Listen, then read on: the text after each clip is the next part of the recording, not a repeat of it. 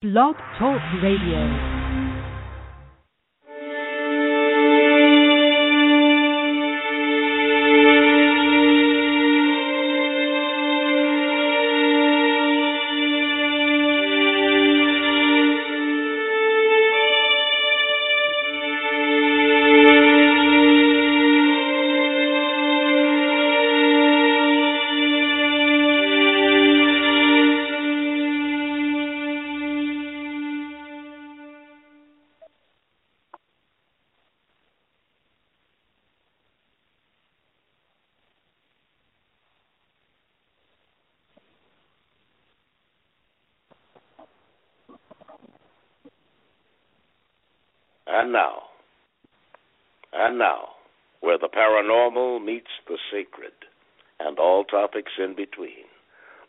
From Los Angeles, California, welcome to the Paranormal and the Sacred Radio Show with your host, Shaw McCain.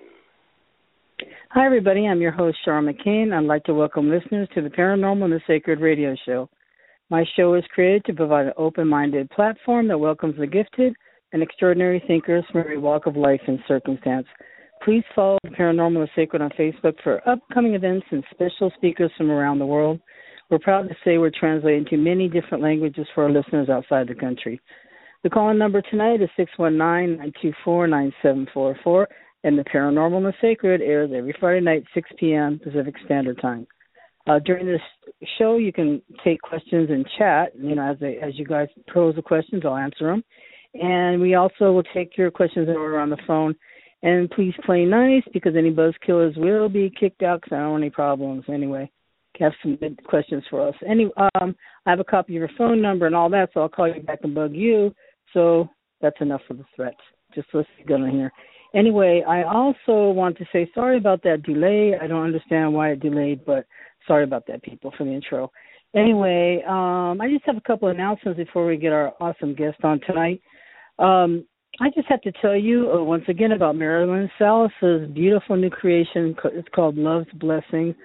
She says she has 26 different essential oils that she has actually blessed and picked her own, and it smells to me like incense. And she says it's healing and comforting, and I do find that so. And so I use it every morning. And uh, Love's Blessing is a meditation and healing mist, and it's for calming and relaxations. And you can order direct from Marilyn Salas and she also has a, is a counselor and healer. And you can reach her at www.loves l o com. I just want to tell you about a support group that I belong to personally. CERO International is an organization that supports UFO experiencers and gathers together experts from around the world for presentations. Yvonne Smith is a licensed hypnotherapist in North Los Angeles area, and she also is available in Huntington Beach office. And you can contact her if you need support for past life regression, PTSD, things like that, uh, or just to uh, answer questions, join the support group for UFO experiencers. Anyway, you can reach her at www.cerointernational.com for in, in additional information and help. And then I have two cousins out there in Texas who did the Texas Ghost Tours, and they give you a walking tour in Galveston, Texas. It's Chris and Tracy Simpsons, my blood relatives, and they are also tour guides and mediums. And if you want to get a hold of them, and if you're not in Texas uh, and you're going to plan on a trip there, just give them a call, seven one three five six two zero four two nine, or you can go straight to their website, www.texas-ghost-tours.com anyway, you know, I have an awesome guest on here tonight, and I consider him a Renaissance man, um, very intelligent. Uh, he has uh, led uh, as guest lecturer for many, many uh, events and uh, conferences, and uh, he's also an ex- expert lecturer and author. And uh, I'm going to read you a little bit of his bio. He was born in New York City and studied art, design, and theater at the University of Bridgeport in Connecticut receiving his BFA, that's in painting film history, from the School of Visual Arts in New York. He taught painting there for more than a dozen years and was a member of the art faculties, uh, facilities, faculties of St. Anne's School in Brooklyn Heights and the Oklahoma Council of the Arts and Arts Encounters program. He's also a studio assistant to the abstract expressionist painter Adolph Gottlieb and American and to the American primitive painter William Copley. And they are awesome artists, and uh, it's really must have been an awesome experience. And anyway, he worked off Broadway here for many years, primarily as house manager of New York City's distinguished Mirror Repertory Company. Peter has traveled in approximately 30 countries and is an experienced New York City tour guide and accomplished photographer. I've seen some of his work. He's also a co-author, along with Larry Warren, of the highly acclaimed British bestseller Left at East Gate at first hand account of the Rendlesham Forest, uh, the United Air Force incident, and it's covered up an investigation. I'm all tongue tied tonight, so I'm gonna get Peter on before I say anything worse. Welcome, Peter, to you're live with the Paranormal the Sacred. Hi, Shar. It's great to be back. Hello. I'm so happy to have you back because I know it's been over a year, but I, but I yeah. follow you wherever you go, and um you have so many uh, wonderful accomplishments. And how did you get into this whole UFO thing? Oh my gosh. Um, well, um, it happened. I, I'm tempted to say overnight, but it happened a great deal quicker than that. When I was um, in my later 20s and beginning uh, my very serious career as a uh, gallery painter in New York City, um, a memory from childhood um, came roaring back at a very specific moment, and it was of a profoundly clear daylight UFO sighting that I had had as a kid with my sister Helen growing up on Long Island. Uh, um, when well, I was about 14 and she was 12, and um, the memory was so um, overwhelming to me. The reality of it when it happened. Um, that it became my truly repressed memory from childhood, although I'm tempted to joke that if there are other repressed memories, I don't remember them. Um, yeah. But I, I was full blown adolescence, uh, nerdy enough, and not desiring to draw attention to myself, saying I saw flying saucers in the sky.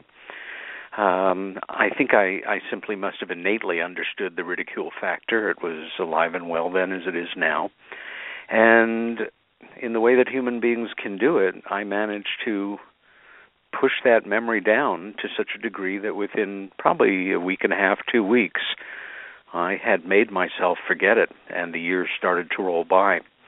And nothing um, triggered it until uh, over 14 years later when a series of events brought it right to the fore.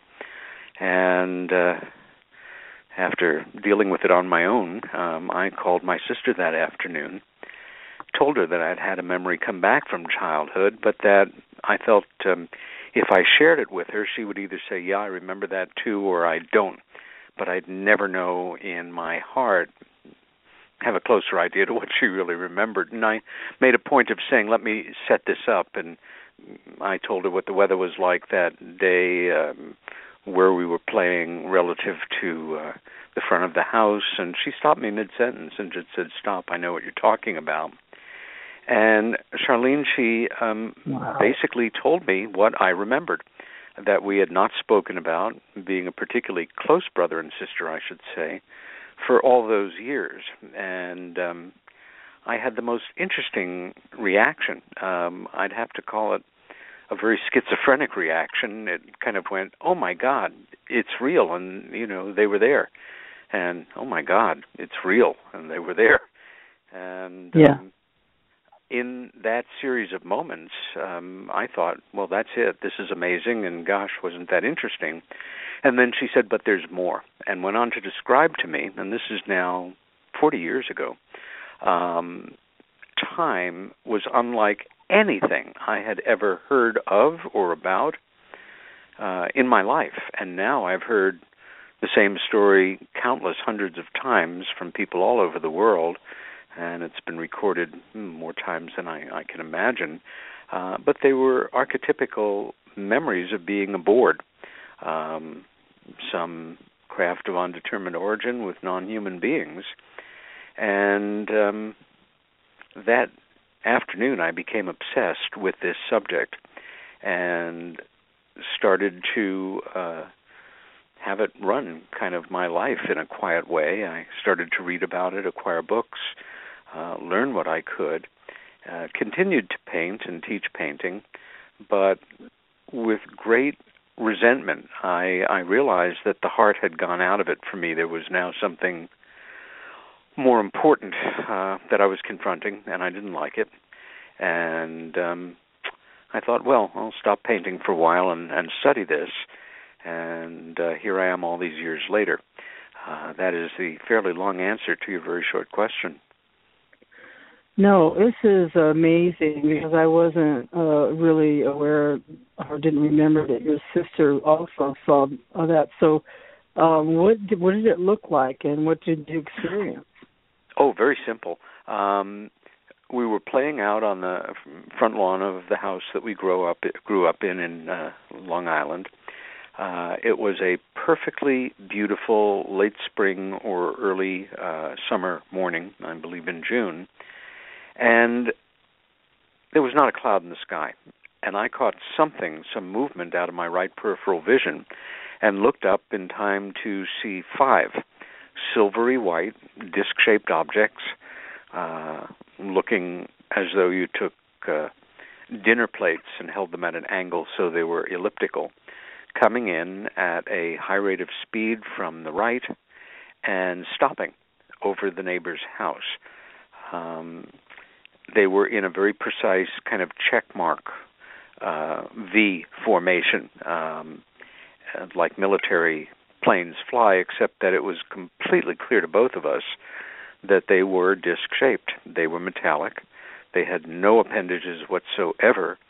And they were close enough that we could both make out, unaided, um, regular detailing around the edge of which that years later, when we first really talked about it, we both immediately agreed we could only think of in terms of as uh, windows.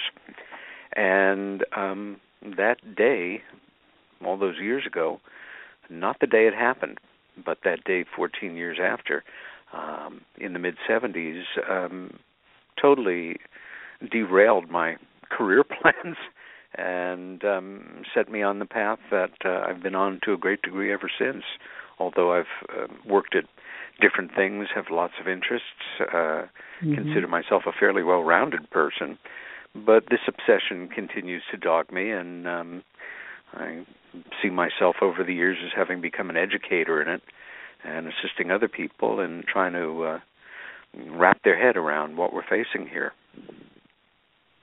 Yeah, because you've give very uh, um, uh, interesting lectures, and uh, you, you're very solid about this. Like you have given it a lot of thought, and yeah. Um, and but you're an experiencer too, so I, I appreciate uh, your uh, maturity in the matter, and also you know how you're you're learned, and um, you've written a book. Uh, along with uh, Larry Warren, Larry, the police case about an incident yeah. that uh, that was another phenomena, and uh, about yeah. you being an experiencer.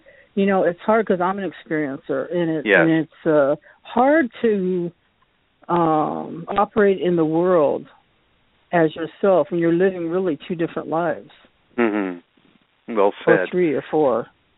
Yeah, my experience was seeing these things and just being overwhelmed by what they represented. And then years later, in fact, with Larry Warren on our very first of many visits to England to research the Rendlesham Forest incident and write our book um, together and separately on our visits, uh, we had a multiple UFO sighting not six miles from the site of the events that he was involved in at the time, eight years uh, and uh, two months earlier. Now it's almost 29 years since. Uh, now it's um, well 29 years since we actually shook hands and started to work together on a book I thought would take a year and a half, uh, and you know be done with and move on to the next case. How wrong we can be. Yeah, because it's turned into a thing. it's uh yeah. It's uh it's very it's very uh uh it's very strange how it's developed because um the way that it used to be portrayed is that we'd all be wearing foil hats. Well, you know, most of us don't. Um we we're actually attending conferences and lectures and things like that, like grown ups and uh it's it's really uh I'm impressed. I'm impressed that uh, anybody's doing anything in this field because there's still so much ridicule. But I have a feeling that I think most of us are feeling the same way. That, something is going to break pretty soon. Like this yeah, may be well, the year I, of. Know, go ahead. We we certainly have colleagues who are very involved in what's become known as the disclosure movement, and I, I salute all of them. Although um, going up against the extraordinary secret keeping machine that is uh, post war America on this subject um, is like attacking a tank with spider webs. Um, I don't know if we will ever be successful in wrenching these secrets loose from our government, but they will come loose. I am convinced one way or another with the passage of time. Um, in the case of the Rendlesham Forest incident, it is certainly, uh, I, I think most people that study this phenomena seriously or who follow it would agree it is one of the most important UFO events of all time. It's also one of the best documented. And if there were a case, uh, and in this case it's a very specifically military involved UFO series of encounters we're talking about here, that one could break this whole story open with if you could take such a case into our courts. Um, the Rendlesham case would certainly uh, be the one to have the very best chance. Extraordinary availability of witnesses who could be subpoenaed, uh, men and women to a lesser degree who were involved at any number of levels or were witness. And we are, of course, talking about a series of events occurring over three consecutive nights um, in and around the Rendlesham Forest, where the bases involved were in uh, Suffolk, England, in December of 1980. Yes, and what happened? Uh, tell them the story about what happened. Cause you you know it best. They, there was a well, sighting, but all the military saw it, and then somebody in particular actually touched it. Well, again, we're dealing with a series of events involving different personnel in different locations in the same general area over three separate nights, which makes it somewhat confusing for entry level folks anyway. Um, to compress it, uh, on the first night, unknown flying objects were observed um, over the area, over the nuclear weapons storage area um, at RAF Bentwaters at a time, and this may well still be the case when, by virtue of our treaty with the United Kingdom, we, the United States, was not supposed to have any nuclear weaponry in the UK, and in fact, our largest backline of nuclear ordnance was held at RAF Bentwaters. Um, also, on the first night, a law enforcement cop named John Burroughs an airman first class, observed a light go down into the woods. He was posted at the time um, uh, um, security at the main gate of the sister base, RAF uh, Woodbridge, about five or six miles away, uh, radioed in to uh, get permission to investigate. There was no sense um, that John or anyone else has communicated that it was a crash. There was no ground concussion, no explosion, no fire, nothing like that. It was, however, uh, a very sensitive military area at a very uh, tense moment in the Cold War, and of course it had to be investigated. Um, shortly thereafter, Sergeant uh, Jim Penniston, a uh, security police officer and uh, a driver, um, um, uh, Ed Cabansag, picked up John Burroughs, and Cabansag drove Burroughs and Penniston into the woods as close as they could get to the area. When the two disembarked from the vehicle and started to walk toward the object, and this is all told much better in their words in the book that they co-wrote last year with Nick Pope, Encounter uh, in Rendlesham Forest. Um, they experienced a very powerful electromagnetic uh, feeling in the air they observed a machine under in on, seemingly under intelligent control, uh, just moving around the woods at about chest height, fairly small and compact. Um, Penniston remembers touching it. Uh, Burroughs does not remember him doing that. Um, Jim has maintained since he went public with this story five years ago that um, the intelligences behind the event were time travelers from our future who gave him a highly specific message to share with humanity. Um, I feel that, in fact, he was simply made to believe that, and that uh, it was us that put that into his head to throw attention and and take uh, a serious focus off of uh, the highly scientific evidences and other testimonies, but um, that was you the main by event us, of you the mean first the night. military. Yeah. By us, you mean, Uh, okay, go ahead. Yeah. Um, the second night activity was again observed in and around the area. Some of these things touched down. They made impressions in the soil where they did touch uh, organic materials, soil, or the sides of trees. Bark was ripped off. Background beta and gamma uh, radiation signatures were in extent of more than 10 times what they were in the natural area around it. Still minuscule, but noticeable. Um, it all culminated on the third night, where there were two major events the uh, sighting of the deputy base commander Charles Halt and a small contingent of men observing one of these machines seemingly fly over them and shine a beam of light down to the ground very close to where they stood, as it did. And then some time later, in the farmer's field adjacent to that part of the forest, Larry Warren, Sergeant Adrian Bustinza, and several dozen other men uh, actually confronted a craft on the ground and several intelligences that we will associate with the craft.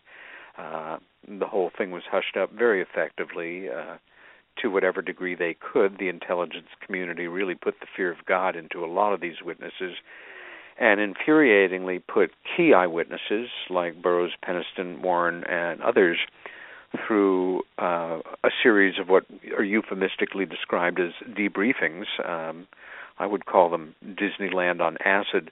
Uh, they put these guys through unconscionable things to screw with their memories, and um, all of them that I've spoken with are, are still living with the post-traumatic distress uh, they experienced all those 35 years ago.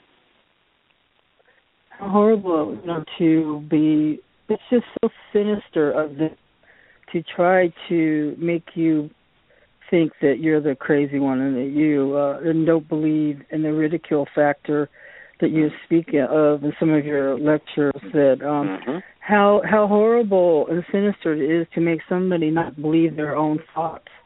Yeah, Don't it's terrible. It's terrible, and I became involved in this story. I had heard about it, like anybody in the work at the time, uh, when it broke open in the autumn of '83. I met my then future co-author briefly the next year after he had become a public person, and four years later, when we re-met in Washington D.C. at uh, the MUFON 40th anniversary uh, symposium at um, uh, Larry was a, a, main speaker. I was a panelist uh, on a panel about abductions, and we connected. And I had been very impressed by his talk. Let's face it, you and I know that um, over the decades, numerous people have come forward and claimed, rightly or wrongly, that they knew pieces to the puzzle, were involved in this classified study or you know uh, as a military or intelligence person were privy to such information.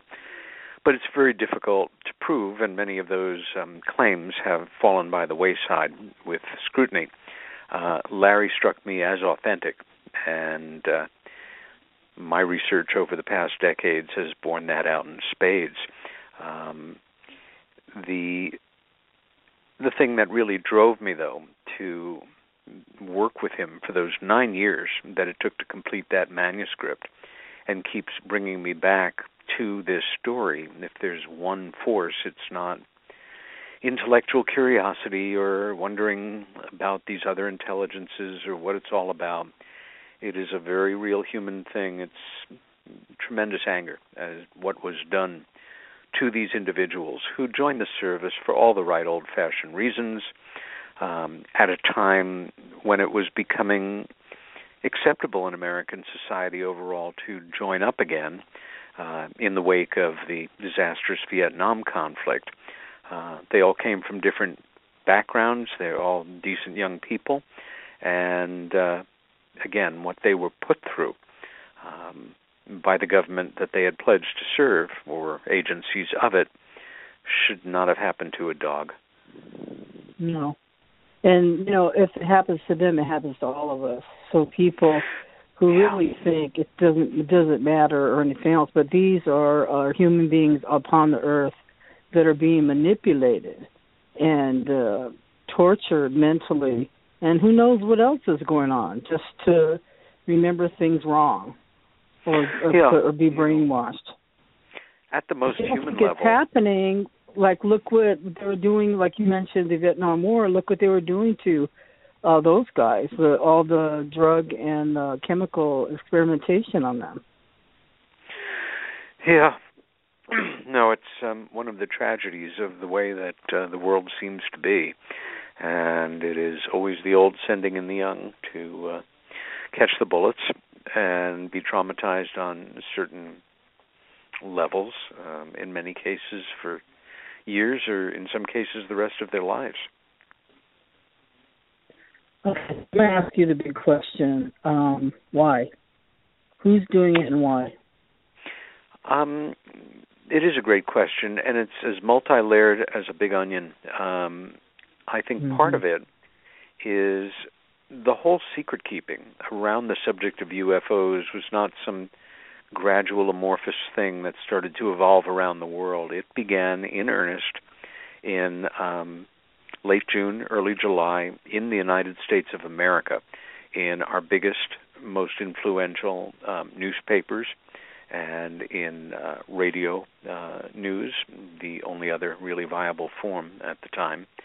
Um, the Truman government, and, and I, I think Harry Truman's a, a fascinating character to uh, have been on watch when this happened. A tough, no nonsense guy who, through a series of political arrangements, ended up being president of the United States when President Franklin Roosevelt died in April of 45 and inherited this tremendously tough job.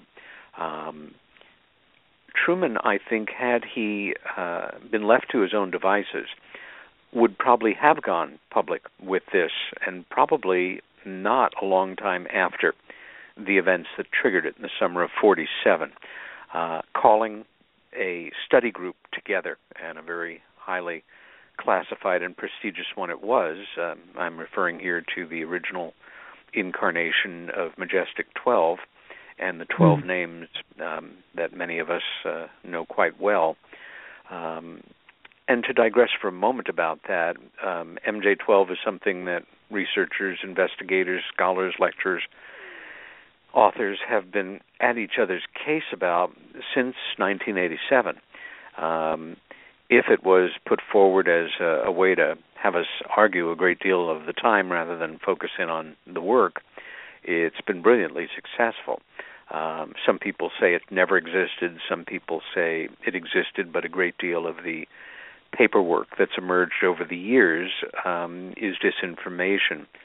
I'm one of those people who, after careful study, critical thinking, uh, doing my research as well as I can, have come to feel that there is no question that this group existed and um, in some form or another may still exist under some name, but that as far as the documents go, and there are many of them out there that purport to be MJ12 documents, um, I don't know which ones are real, except I am as convinced as I can be that the very first nine pages of what has come to us, the original eight page Eisenhower briefing document, and the one page attachment of the letter from Harry Truman to uh, then the first and brand new Secretary of Defense James Forrestal from September of 47, that those nine pages are authentic, and that the study group advised um, the president, and this is pure conjecture here, but this is what I genuinely feel happened, that he couldn't go forward. He couldn't make this public. Uh, the potential for mass panic, for stock market crash, for any number of rational possible problems and human freakouts was real. But in doing so, they um, insinuated themselves as a permanent fixture within the post war government. And if you will, they and the repression of serious information about UFOs, or even acknowledging that it exists, became a piece of sand that a pearl allegorically started to form around. And that little piece of sand is the original irritant that kicked off our entire national security mania post war. It's also interesting to note that many American historians date the official beginning of the Cold War per se to the summer of 1947, the same summer that the whole UFO phenomena exploded. So why keep the secret? Well, without going into anything deep, um, any American president that would even consider revealing this could not do so on their own. First of all, would uh, we don't live in the world of 1947 anymore. It would have to be coordinated with other world leaders, with uh, major media, with multinational um, corporate movers and shakers, with religious leaders, um, educators, astronomers. Who knows how many people would have to be brought in for semi simultaneous announcements.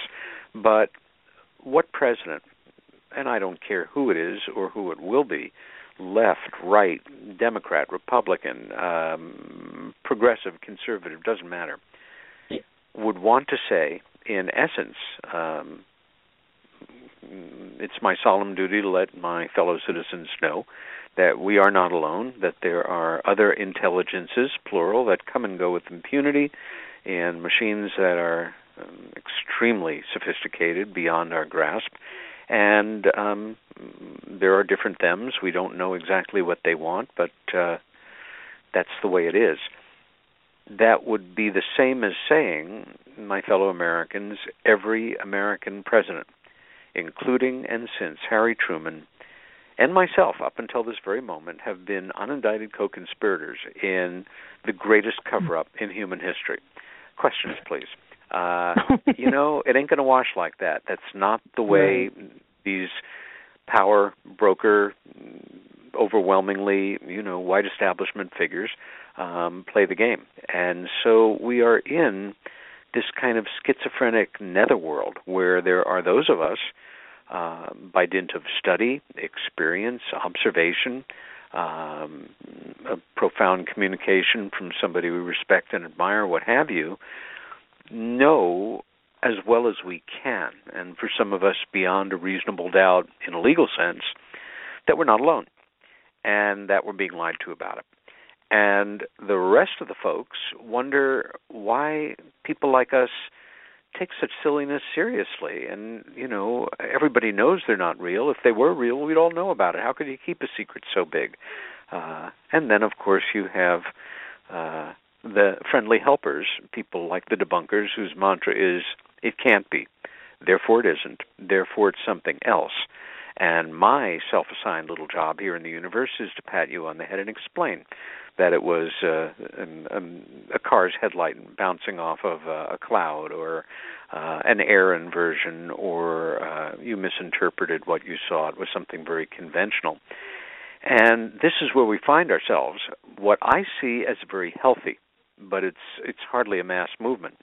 Uh, and I see it in a very clear way as a demographic from where I sit as a full time professional in this field, is that every year absolutely more and more otherwise rational you know regulation issue decent human beings working their jobs raising their kids paying their taxes all that care less and less what other people think about what they think about this yeah. subject and its implications now again i see that as expanding arithmetically three, eleven, four, sixteen people at a time, depending on how these things go. Certainly, a couple at a time or one at a time, always. But mm, I guess I, I, I see a, a an impending problem in that those of us that are really involved in this, okay, we're ready. You know, let us know. We can handle it. Well, true enough, to a great degree, I think. However, we, you and Ishar, are hardly mm-hmm. representative of the uh, American consciousness or demographic on this, nor of the world population, who will be doing some pretty serious freaking out, I think, when this subject um, comes loose. And uh, that transition from this schizophrenic world of aware folks and sleepwalkers to a world where everybody knows, like it or not, that we are not alone, and like it or not, that we are united by our humanity more than we are our nationalities, our what sex we are, what religion, what we do professionally, and um, that is probably very intimidating to the forces that be, who rely on fear, uh, allegiance to your flag in a very strict mm-hmm. way, and all of those old world and values. Each other. Yeah, that will be blown out of the water or seriously questioned if we begin to see ourselves as a species in the universe rather than, you know, I'm an American man or, you know, you're uh, a Chinese woman and, you know, I'm a Christian, and you're a Jew or whatever. Um, these differences will not mean nearly as much when this comes to fore. And that is something that folks in power don't want to give away. Uh, there's too much riding on it. Wow. You know, the visual on that is just so beautiful as you see as we're actually, you know, out in outer space living on our planet. So you know that we exist. So we're actually the proof that you can exist in outer space on a planet to me. You know. Good point. That's the way I think yeah, so. well that's been proven. so we're living proof. We're here.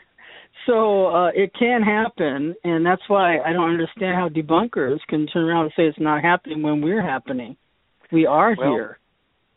Yeah, but um, I, I think they would declare special circumstance the same way that um, uh, people who were deeper, deeply religious and might interpret our life on Earth as unique in the cosmos uh, you know, um, for any number of, of reasons based on belief and mythology and the like. Uh, if you believe, it's easy to tailor uh, what you hear and take in.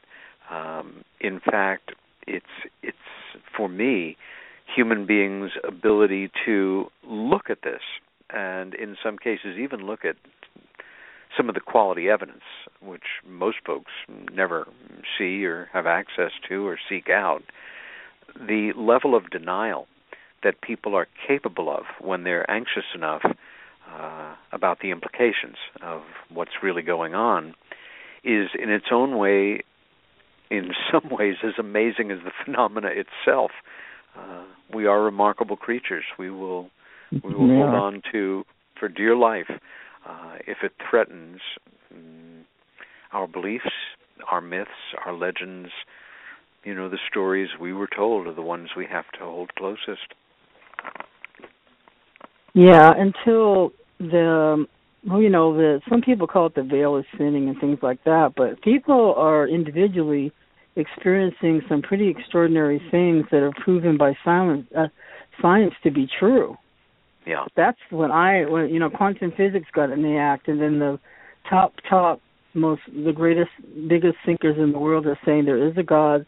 There is probably more than likely yes there is life out there. We can say yes there is because we're well to me we're here, so we're proof of it. But now we're hearing it from the top, and then we're hearing about all these twelve dimensions and different anomalies and stuff like that. You know, sometimes I get angry because I feel like we're being kept in the Stone Age intentionally yeah. And when you add to that the knowledge that even now commonly agreed upon among the most conservative, respected um, astronomers in the world community, that there are literally millions and millions of Earth sized planets out there in the cosmos about the same distance that we are from the sun from a similar sized star, giving them at the least the basic start on the simple building blocks, whether one wants to see the evolution of complex life as uh, a matter of, of, of, science and evolution or of divine intervention. Um, that you know, do the math. Of course, the universe is teeming with life, or so it would seem. It has the potential for that primordial ooze to form on any planet, you know, be hit by lightning or what have you, and have the beginning of that first series of one-celled creatures uh, moving along and uh, you know thinking ahead billions of years to the world of reality television. right. I think that and I think that uh some some where many one-celled creatures live themselves. yeah. Well, and also I'm thinking that well, you as an artist and uh into film and everything, you know, are well aware of is hmm. that uh we have been touching and tapping into different realities. Now, some people are drinking and drugging and all that other stuff, you know. Always. But other people are writing movies about this other dimension. Let's say, of course, old Star Trek started a lot of it to me. You know that uh I can remember one when you were talking about different types of beings. That I remember that one being that was in love with uh Captain Kirk and she was more like a light, but it was sort of feminine. Like and Tinkerbell, yeah. Really, yeah, you couldn't really tell really what it was, but it had power. And anyway, so it's like uh I could see that for the future. Yeah, we are truly on the edge of a brave new world. What and where it will all lead uh, is anybody's guess, and depending on whether is one is basically an optimist or pessimist, uh, that will color your views for sure uh, it is certainly a very exciting time to be alive and pondering these questions and seeing um you know over the just less than a week ago um a major announcement was made that uh there seems to be a ninth planet uh if uh uh you know with a poor little Pluto being demoted to a mini planet or something. That's on a huge or so they say right now at this early theoretical time um, a huge orbit of maybe 20,000 years or so, my first thought was if that's possible, then uh, Planet X, Nibiru, on a much wider um, orbit may someday be acknowledged by uh, formal science, or perhaps this is that planet, and they will learn that the orbit is a lot bigger than 20,000 years uh, for every rotation things change every day, and we are mm-hmm. overcome with so much data, um, reminding me that the internet itself is such a overwhelming, impossible to take in, double-edged sword. It's it's a remarkable tool for research and investigation, or just the curious, and it is full of so much crap that you would have to spend the rest of your life on learning if you take it seriously um, if anything, it says to me that with all the sophisticated hardware we have, the extraordinary electronic toys that now become essential to all of us, your handheld personal communication device and everything else, that our best investigative tools are still real research and investigation, critical thinking, and common sense. And it doesn't matter, you know, how much hardware you have access to if you're prone to uh, believing something because uh, you like the way it sounds or it works into your philosophy and hmm. then you know set yourself up as a defender of your personal belief in the realm of the paranormal, UFO studies, or what have you, um, and that belief is rooted in your feeling of faith that you are right, then you might as well just start another religion. Uh, for me, studying the UFO phenomena is overall a very scientific and three dimensional uh, pursuit, but it's completely fraught with wormholes and what ifs and challenging mm-hmm. yourself on on some extraordinary ideas uh, doing your best to follow the evidence wherever it goes and not predispose yourself to one point of view or another and be as honest and ethical as you can in reporting what your findings are, your observations, whether or not it's uh, some major study or a new book, or just telling about you know an incident that you had or a sighting that you observed uh, in as accurate and uncolored uh, a way as possible. Why is the power of ridicule, you know, so much more powerful sometimes than the truth? How can the truth be shut down so easily? What's I, what I is in us? Yeah, I, I, I think once again it's blindingly and deceptively simple. Human beings, um, it doesn't matter whether they are among the most powerless people on earth or some of the prime movers, wealthiest and most powerful politically or otherwise. People don't like to be made fun of.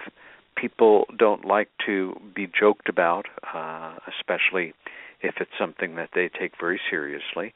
And um, again, you could be the the most simple person living in the most rural area, or the president of the United States, or a billionaire, um, and you're still going to be of a mind that you know I, I don't want to have people make fun of me. Uh, yeah, you don't want to look like idiot. Yeah, and and here's something to bounce off you, Shar. Um, hmm. It was something that pulled me more and more into researching and investigating the idea of a genuine, specific beginning to uh, something that set this ridicule in motion. Because when you think about it, there is something so counterintuitive, so counter logical to the way that we have been conditioned. And I say we euphemistically, going back to uh, 1947. In fact, if I ran into you on the street um, and we were neighbors or whatever, and I said, you know, the damn, let's say we grew up in a world simply without UFOs, just never happened. Mm-hmm. And I said, you know, I saw the damnedest thing yesterday afternoon or last night. I was walking the dog or playing with the kids, and I looked up and I saw a thing or things in the sky. And I never saw anything like them. They weren't shaped anything like our airplanes. Um, they moved around in ways that defied every law of flight that I know of. Um, the thing was as big as a star and then as big as the moon. Um, it came down, it landed on the neighbor's lawn, it left a big burn mark. Um, it came over the house and the electricity went off.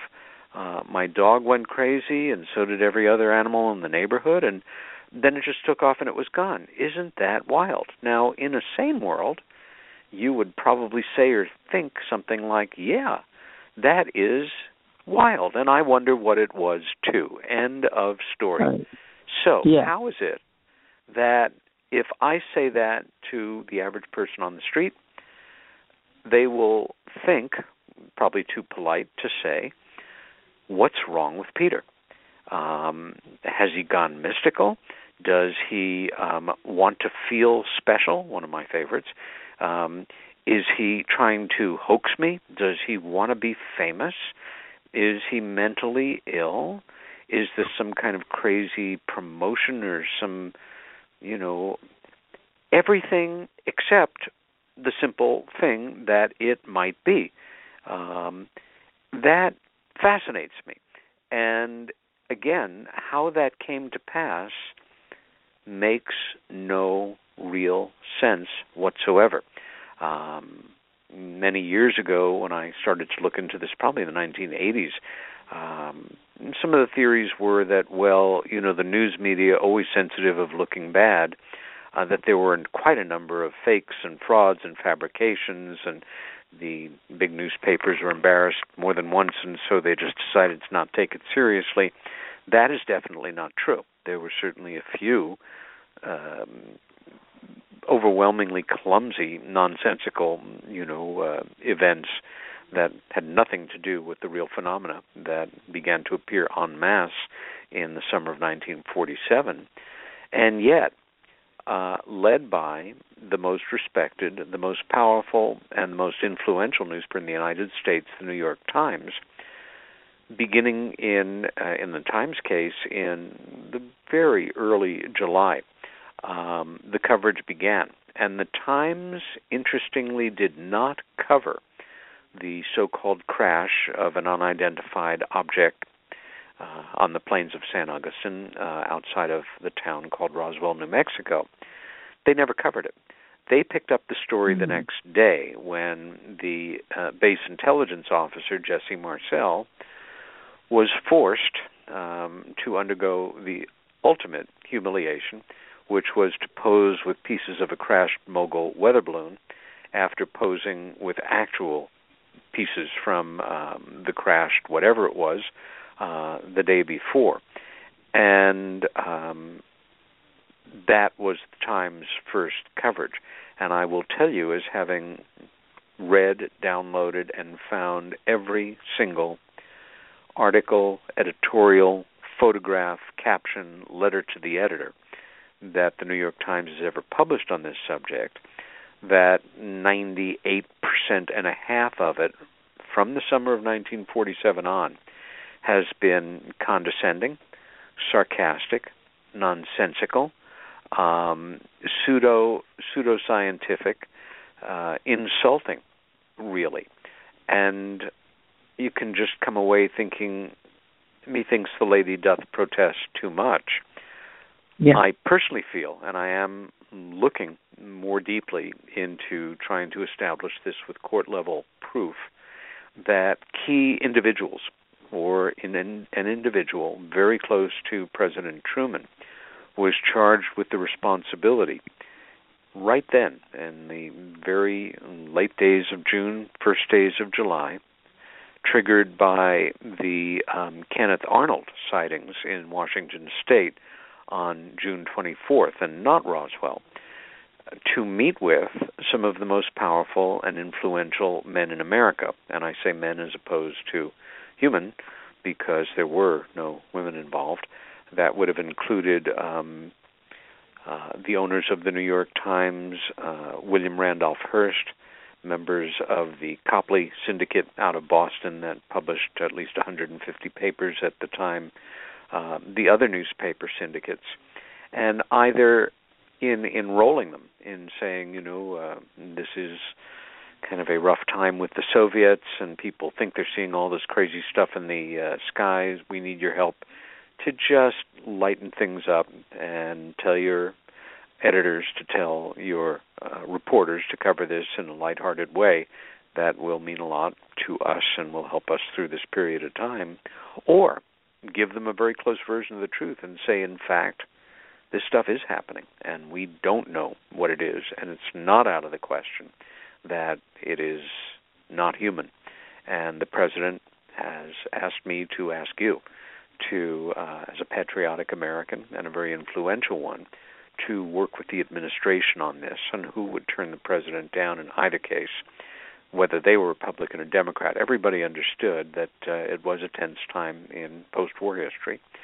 Again, uh, to establish this in ways that I could go to court with are going to be near impossible, but it is a wonderful part of plotting research that you can often find out by virtue of a calendar that can be, you know, half a century old or more yeah. of somebody who was a mover and shaker back in the day where they were or weren't to a certain degree. It's certainly not proof, but it adds to it.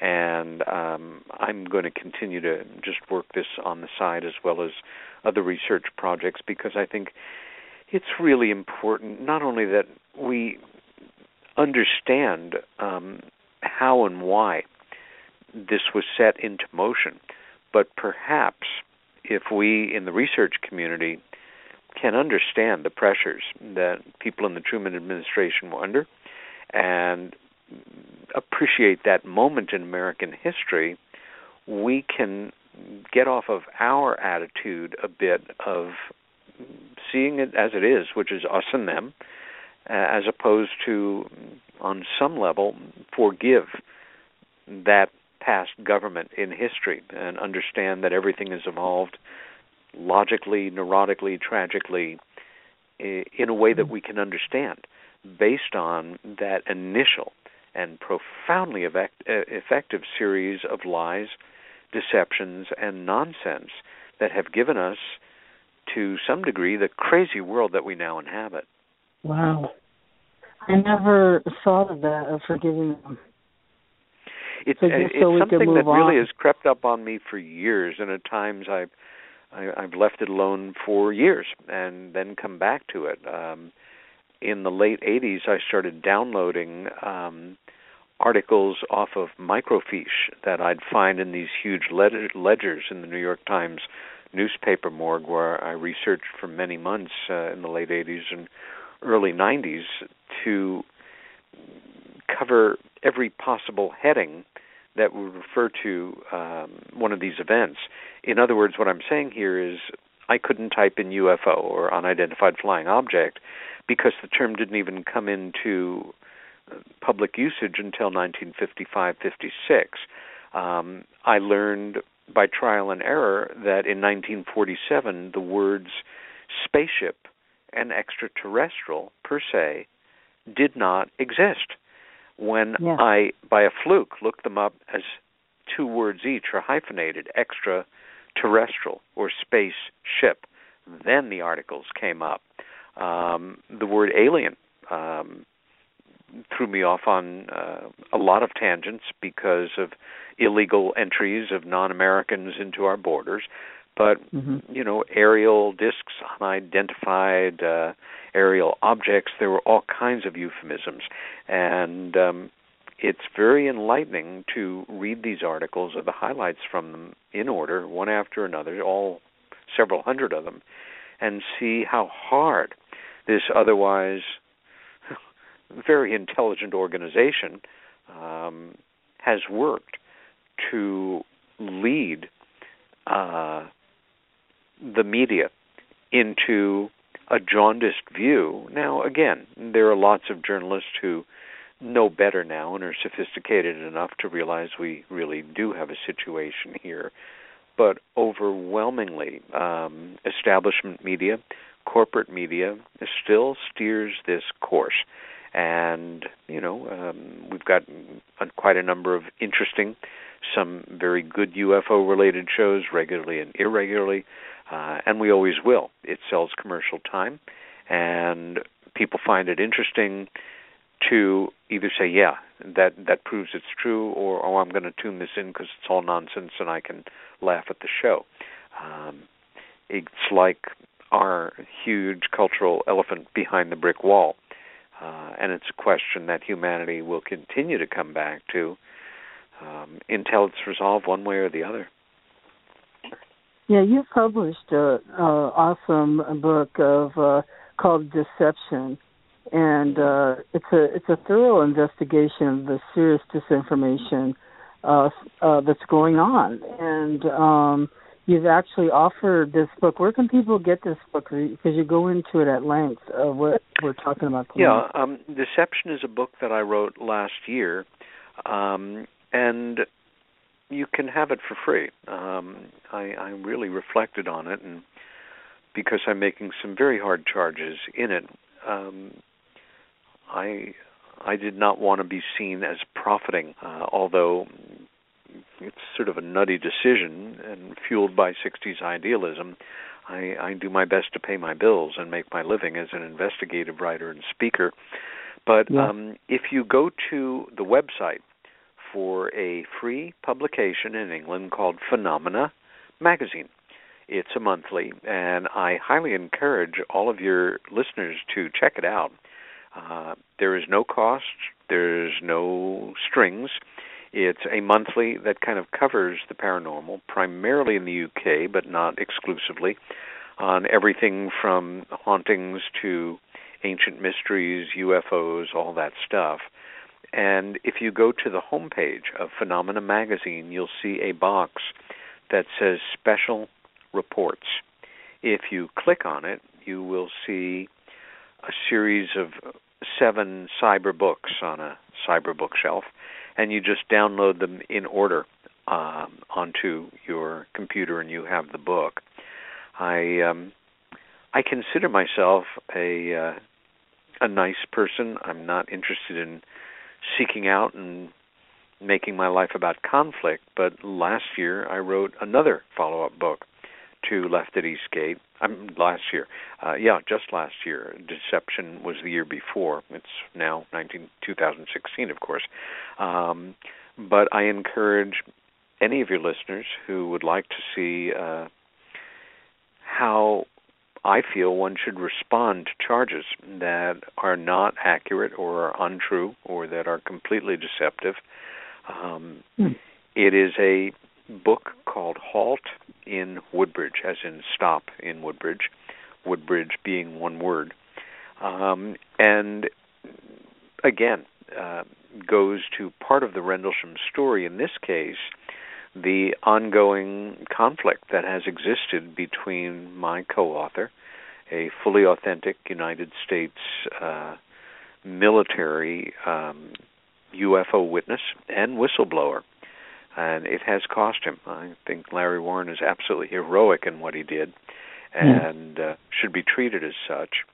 And for more than 30 years now, 30 years, his former deputy base commander has repeatedly said that many of Larry's claims and uh, allegations and memories are untrue.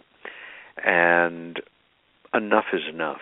Um, it came yeah. to a head last summer, and within the story of hitting us with his best shot in the most vicious and inaccurate presentation on the subject I have ever had to uh, confront, there's a much bigger story of 30 years of an Air Force officer doing everything that they could to um, destroy the credibility of an important UFO related witness. Um, and let me say here that where that book focuses on Deputy Base Commander, now retired Charles Halt, and the previous book on uh, my colleague and uh, friend Nick Pope. I don't consider either of these men evil or bad, so to say. I think that they are both under pressure to do what they do, and uh, in these specific cases that I cite, um, and it's a shame. I think that um, Charles Halt has an important story to tell, and he should stick to it. And I'm sorry to say for him that uh, Halt in Woodbridge um, addresses every single allegation that he has made, all of them in hyper specific terms, no generalizations whatsoever, proof presented for every allegation uh, regarded, and in most cases, the kind of evidence you could see presented in a major felony case.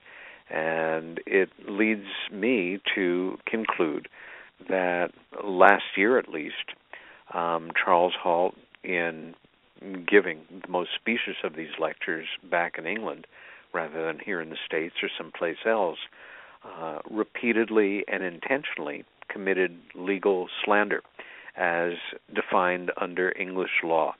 And I leave it to every reader to decide for themselves.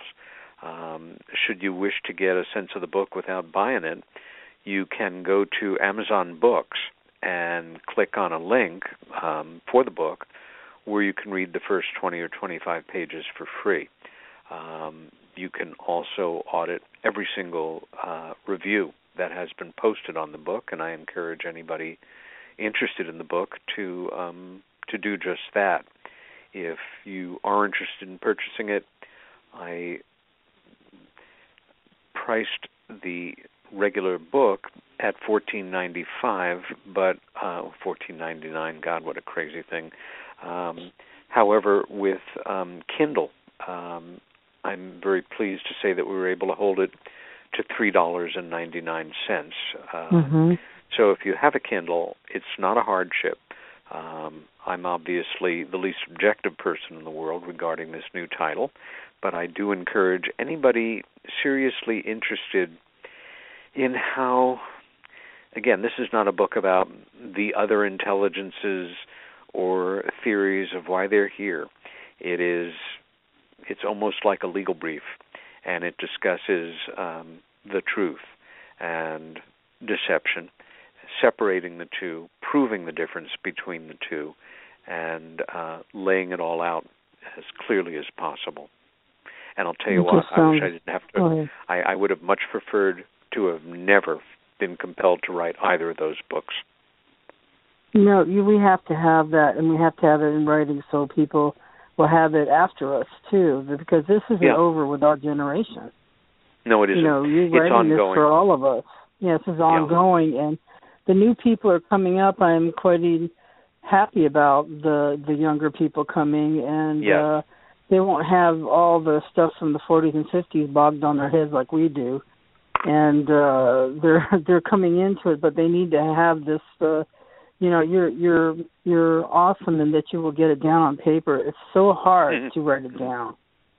You know, you know it's, it's, it's really very hard. funny Shar, um, when people read the newest book, uh, Halt in Woodbridge, they will see, not even below the surface, that I am angry, and mm-hmm. I, I do my best to keep my cool, but um, I do express my feelings um, increasingly as I go about what I'm confronting here, and um, I wrote it in a way that well many writers dream uh, about writing, um, although about things that perhaps they'd enjoy more uh, after an initial period of days of the worst writer's block imaginable and not wanting to get started on it. I did begin, and then got into that zone where you get up in the morning and you can't wait to get back to what you were doing. You oh, keep your awesome. breaks basic I ended up working almost seven weeks, overall about seven days a week, with two days exception, 12 to 14 hour focused work days. And when I say focused, I mean reading, fact checking, investigating, networking with colleagues, no music in uh, a very rural area here with absolutely no background sound I'd work till three or four in the morning, uh, get back to work in the morning. Um, my only regret is I, I felt this was very time sensitive every day that this was not posted uh, or mm-hmm. available to the public. Um, more and more people would think, well, gee, maybe Charles Halt is right here, and nothing could have been further from the truth. And as is often the case, no matter how carefully you ty- proofread some zingers get through, and it's always excruciating for a writer to see, you know, uh, typos yeah. or bad punctuation. It's hardly riddled with them, but I, I, I wince at every single one of them. Um, but once the book was done, um, and I have had no response from it, absolutely none, but it seems to have quieted literally all debate on this specific aspect of Rendlesham, which is um, when I say quieted, I don't mean in in some negative way. It's just point made, and nobody has been able to refute what I've written.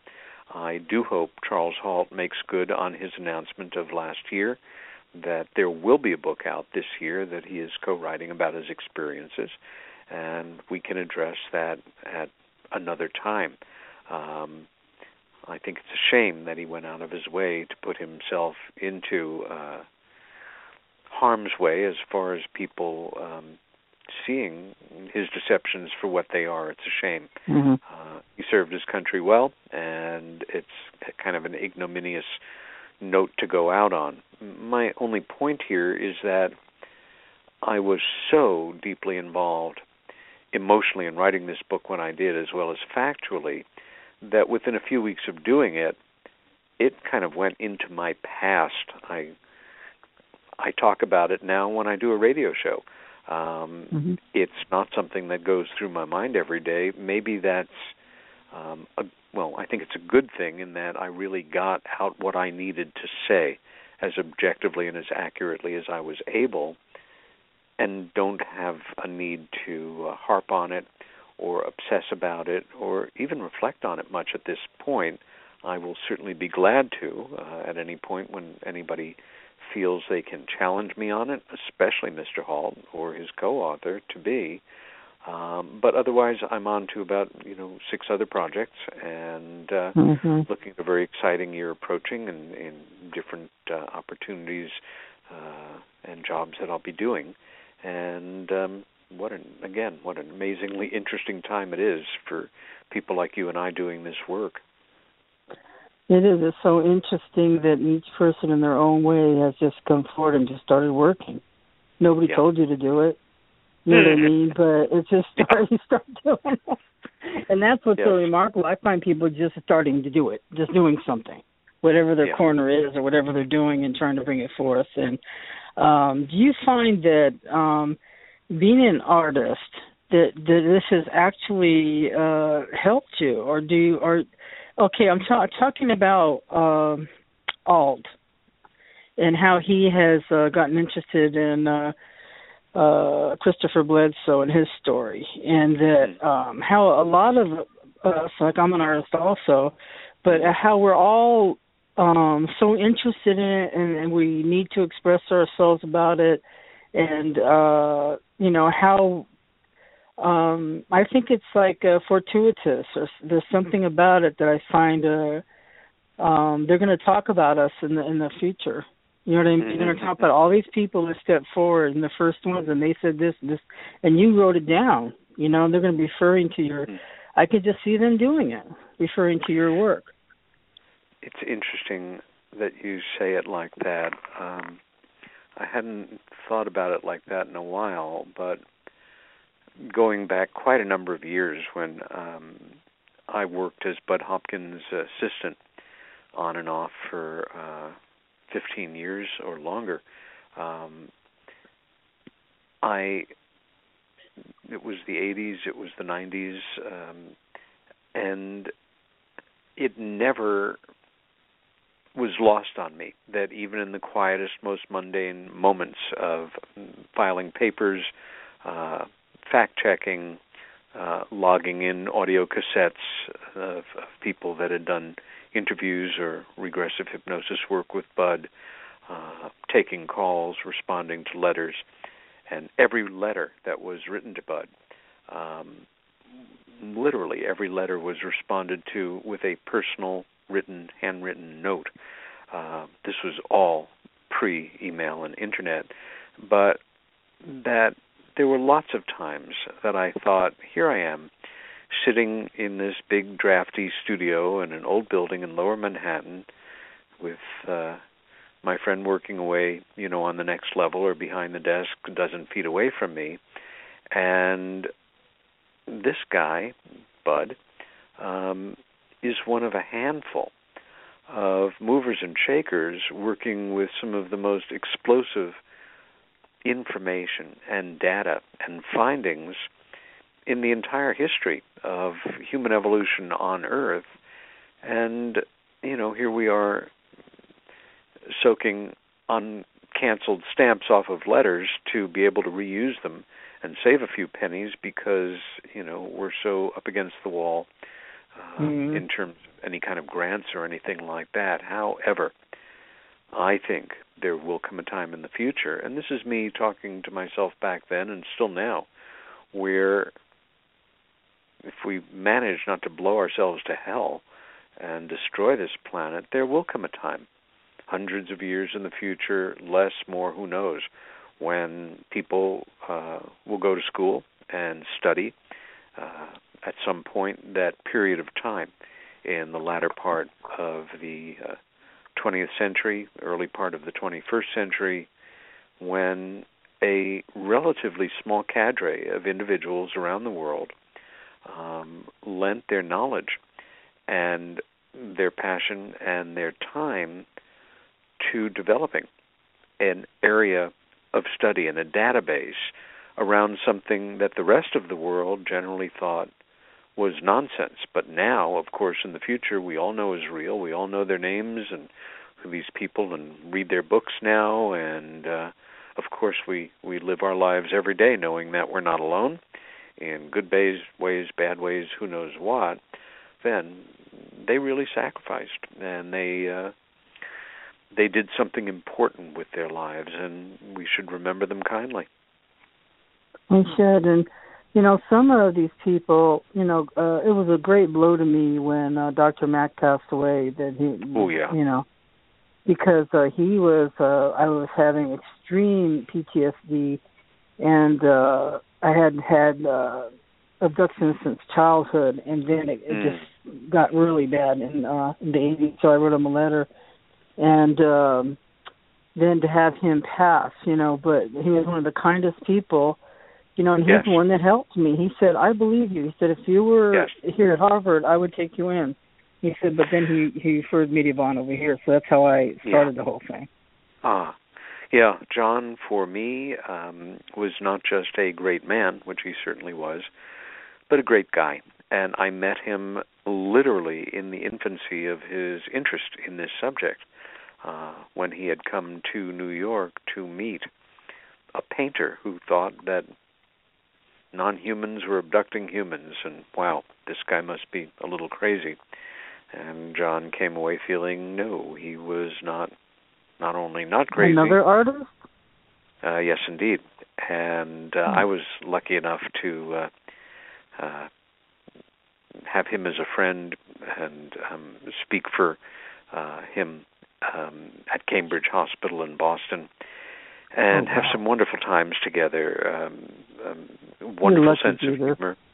I, I am I'm very lucky, very lucky. You're lucky. Uh, had a wonderful sense of humor and um, a great sense of camaraderie, and there was a specific kindness to him. And John made no secret about the fact that the Western model, so to say, really was not working out as far as he was concerned and this pre existed his his interest in in UFO studies and abduction and he generally looked to the east in terms of philosophical answers and the like and where this work brought him into a focus for him on seeing what he could find in terms of positive experiences, transformational experiences that people had who had undergone classic abduction experiences, contact experiences, what have you.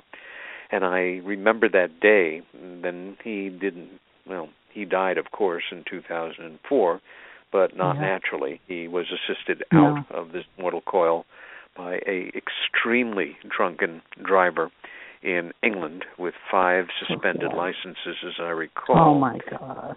I was there, uh, very close by when it happened, and um, remember speaking to Nick Pope that afternoon, knowing that there'd be a lot of people who, with good cause, not you know your usual conspiracy crowd, would say that he may have been murdered, and there is good cause. Uh, he had the dream credentials so many of us had been waiting for forever. He was a true establishment figure, professor, distinguished professor of psychiatry, a brilliant clinician, a co-founder of Cambridge Psychiatric Hospital Wing, uh, a Pulitzer Prize winning writer, and um, I did my own investigation, uh, even getting hold of the court records um, to a great degree, and concluded that while he would have been a very logical person to remove, he was so articulate, and again, um, a much better chance of uh, making a profound impact on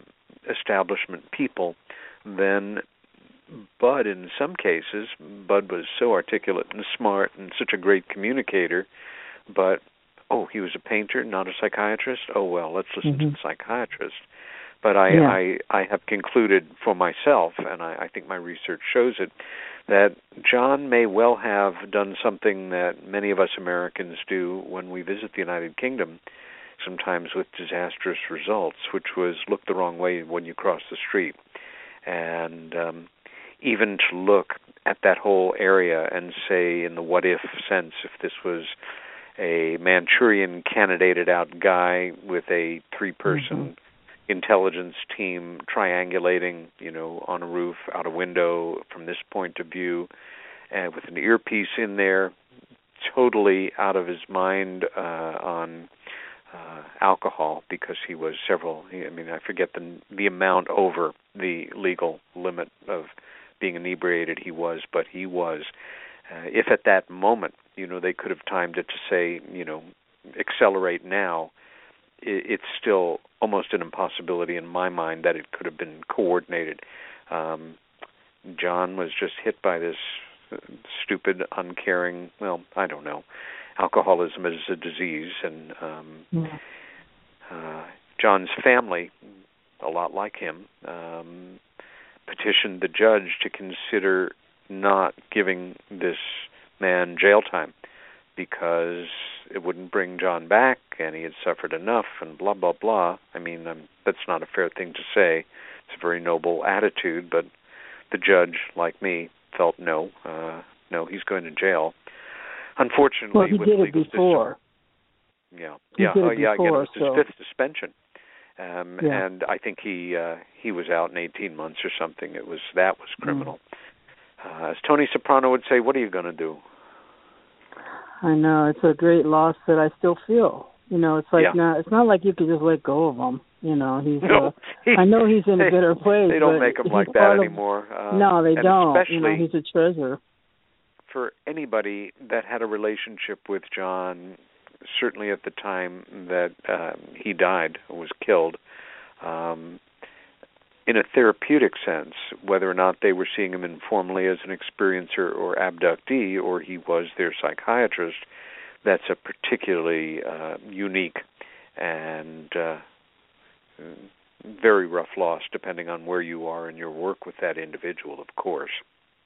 Yeah. Well, uh, it's just uh, he was just something else, and uh he's in a better place, and uh we'll see each other again. That's what I believe. But okay, Well- we have a question from the gallery Yeah, now. We, cool. uh, uh, he's asking, how do we break free of the controlling interests in this debate? Mm.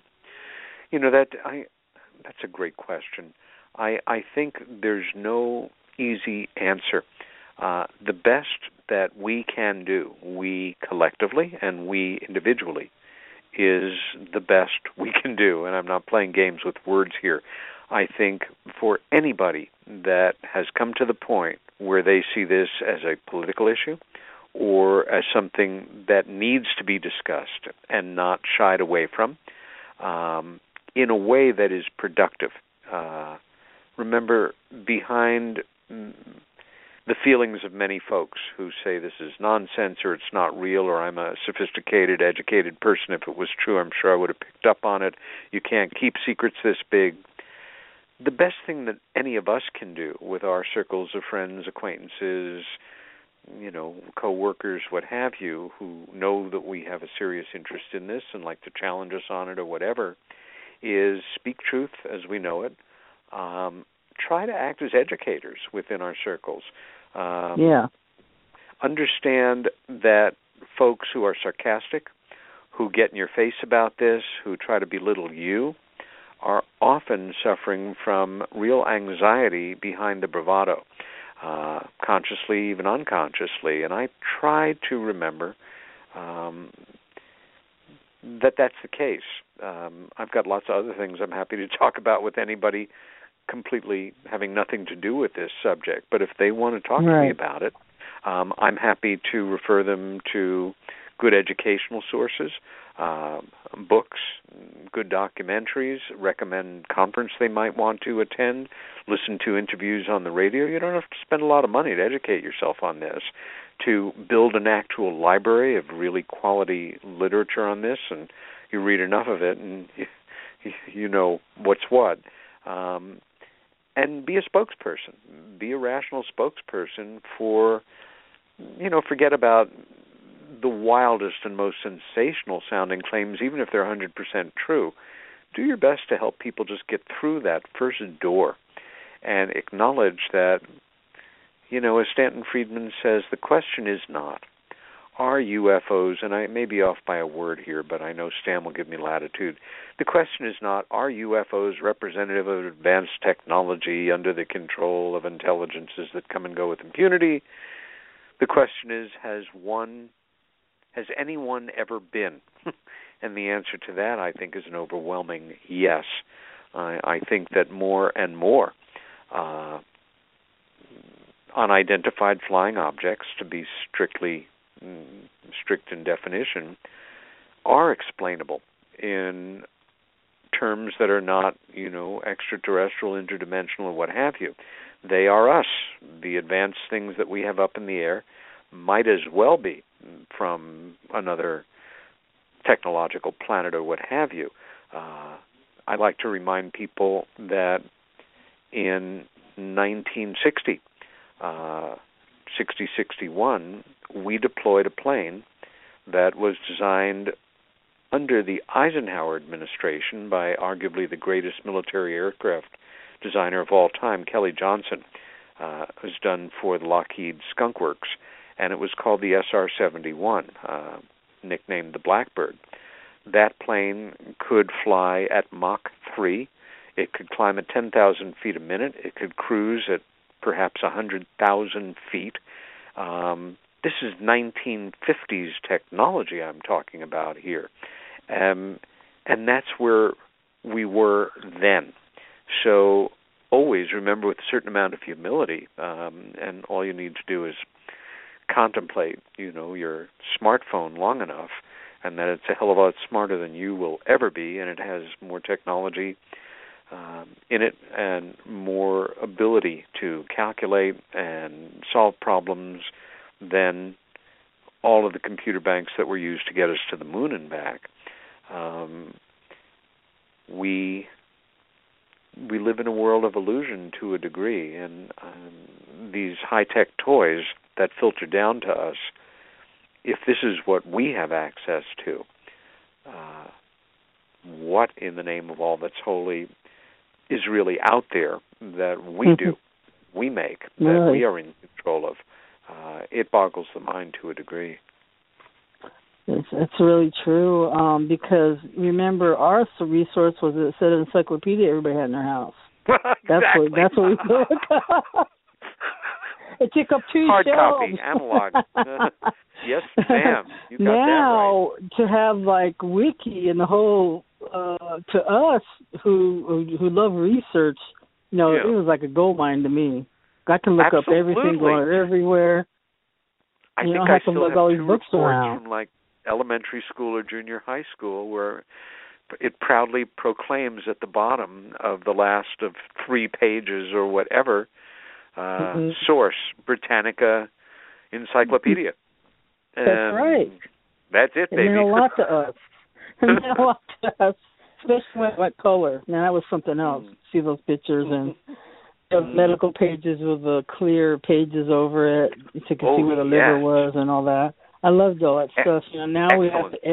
everything. Yeah, it's excellent, and and now it's just like mind-boggling to us. So we're, you know, I don't get sick of it ever. Of looking up whatever. Then you go on a tangent. One thing leads to another, and I love investigating all that stuff. You know. So what do you got coming up, Mister? A bunch of things. Um, right now, um, uh, I, I'm kind of glad that I'm, I didn't have any speaking dates for this month. Uh, gives me a chance to kind of uh, recharge my battery. I'm here in Mhm. fairly rural America in central New York State, outside of Ithaca, New York. Snow on the ground right now, but it looks like we are well out of the path of this superstorm that unfortunately is battering away at a lot of our friends in the Northeast just below me. Um, right now, um, still working um, regularly to bring attention to the new documentary on Travis Walton, which is called Travis: The True Story of Travis Walton. Uh, executive producer Jennifer Stein and I uh, met up in New York City this past weekend, where uh, the documentary had been uh, accepted as an entry into a film festival uh, in the city. Interestingly, um, the first festival where it's been entered, which was a science fiction film festival, and they accepted it knowing it was not fiction. And just this past Saturday night, it won as best in its category. I think it was awesome. Sixth, yeah, I think it was the the sixth award that it's won in uh, a little less than a year that it has been out, and um, I will be involved in screenings of that later this summer um, in both uh, Glasgow, Scotland, and Athens, Greece. Um, more immediate, though, um, in March, and I'll touch on some of the jobs I have confirmed for this year, uh, a number of them coming in as we speak.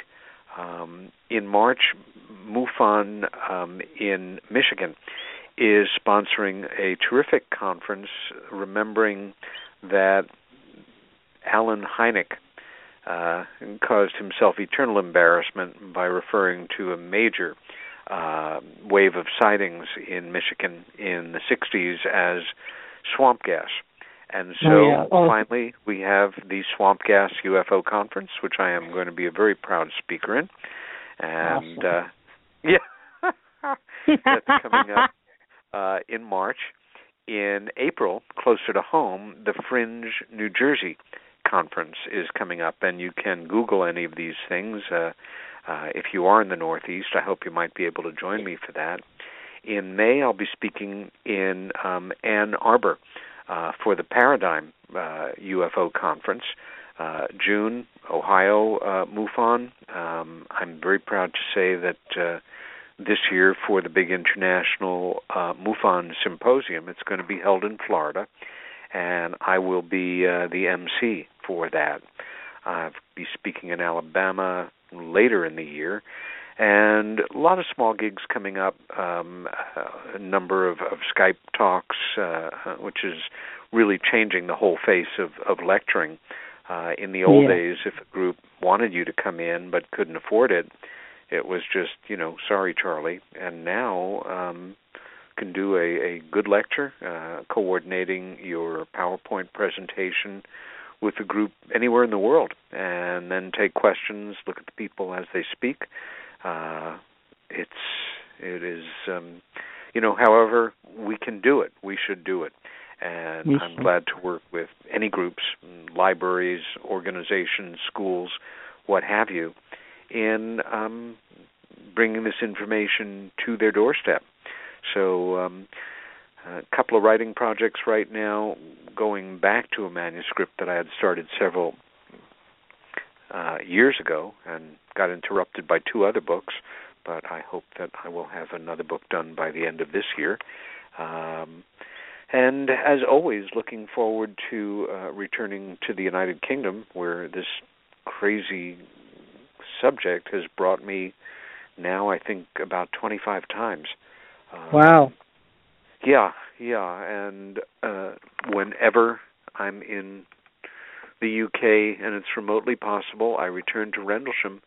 I'm sure I have been in those woods every possible time from morning until early morning, winter, summer, spring, or fall. Uh, like the Rendlesham Forest story and like the UFO uh, question itself, it obsesses me to some degree. It is a very a very loaded piece of real estate. It is. Uh, it really is. Continues. You never get sick ongoing. of it either. Yeah, yeah. Well, uh, you're just amazing. And uh, can you give everybody your contact information if somebody wanted to contact you or yes, absolutely glad to.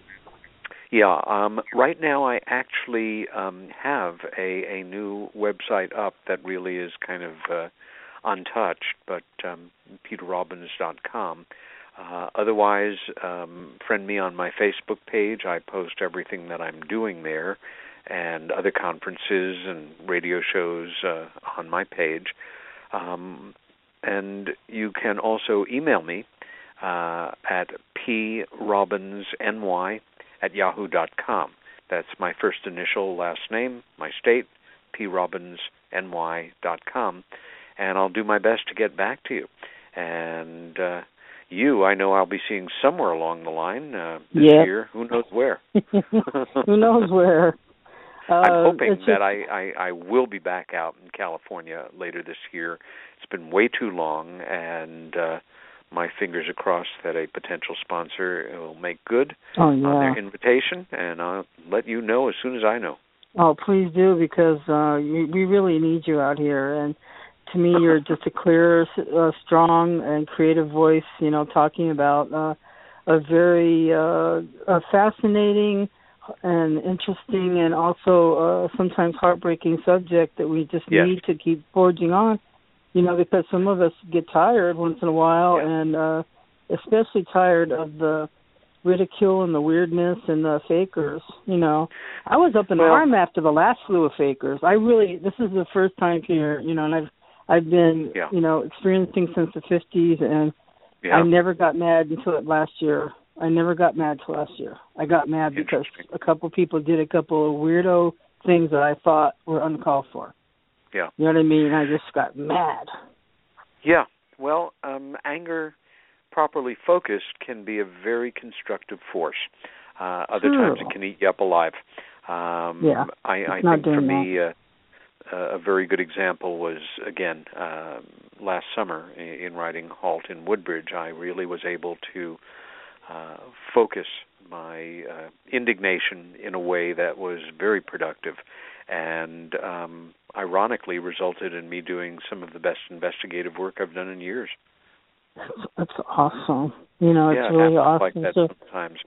But I, I, I will everything with a remind your listeners um, whether or not they're just becoming interested in this subject, whether they're hardcore and you know serious students, whether they're published authors or um, considering uh, getting in that arena, we are all in this together, uh, from the best known to the least known.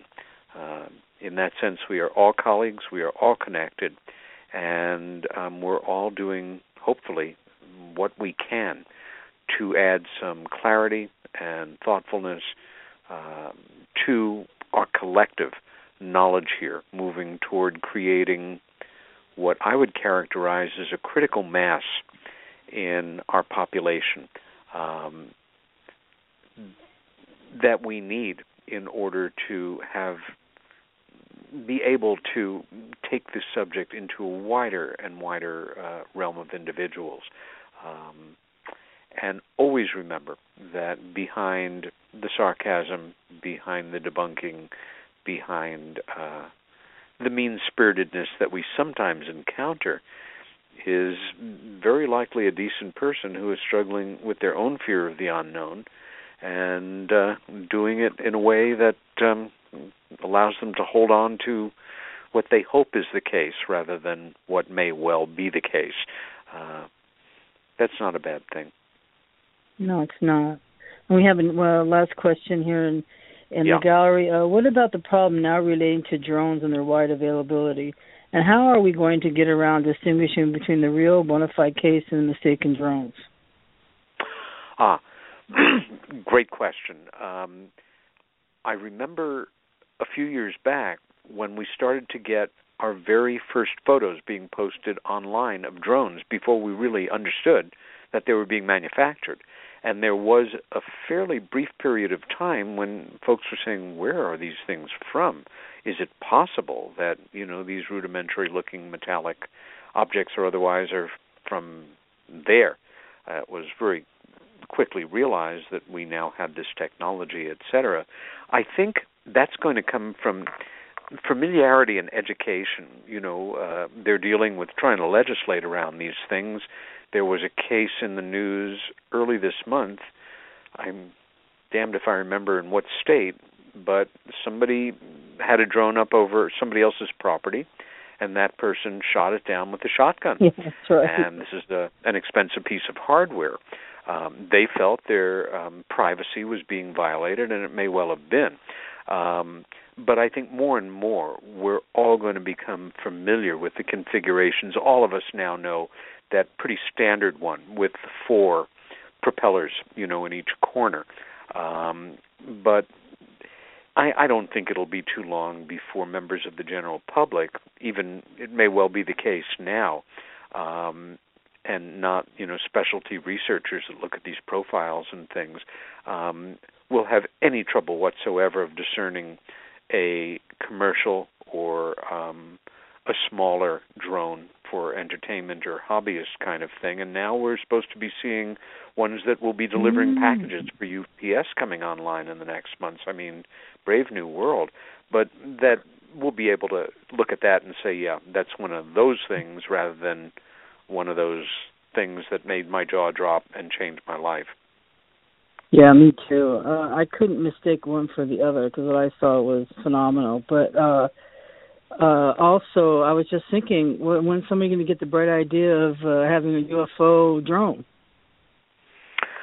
Uh, I'm sure we'll be seeing it in the next year or two as um, I just you know up, provocative plaything. Yeah. Uh, the yeah. same way that you know toy UFOs have been around, um, there's going to be a market right. for it, um, and the real drones now are selling hand over fist. Um, yeah.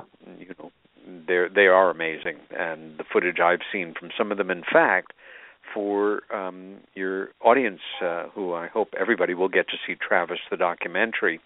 Um, yeah. Uh, Jennifer had worked with um, a wonderful friend of ours uh, with a spectacular drone for aerial shots um, in Arizona, and the footage is absolutely superb. Yes, because it's a, it's a in angles we really haven't seen before. Yeah. Yeah. You know, and yeah. uh like the first pictures when they flew over in a small, they didn't let anybody ever fly over Egypt, and when they mm. did, that woman took that helicopter over and took pictures of from the top of the pyramids, and then one with the pyramids yeah. in the snow were phenomenal. I loved them. Yeah. Do you remember that? Yes, it's absolutely sensational.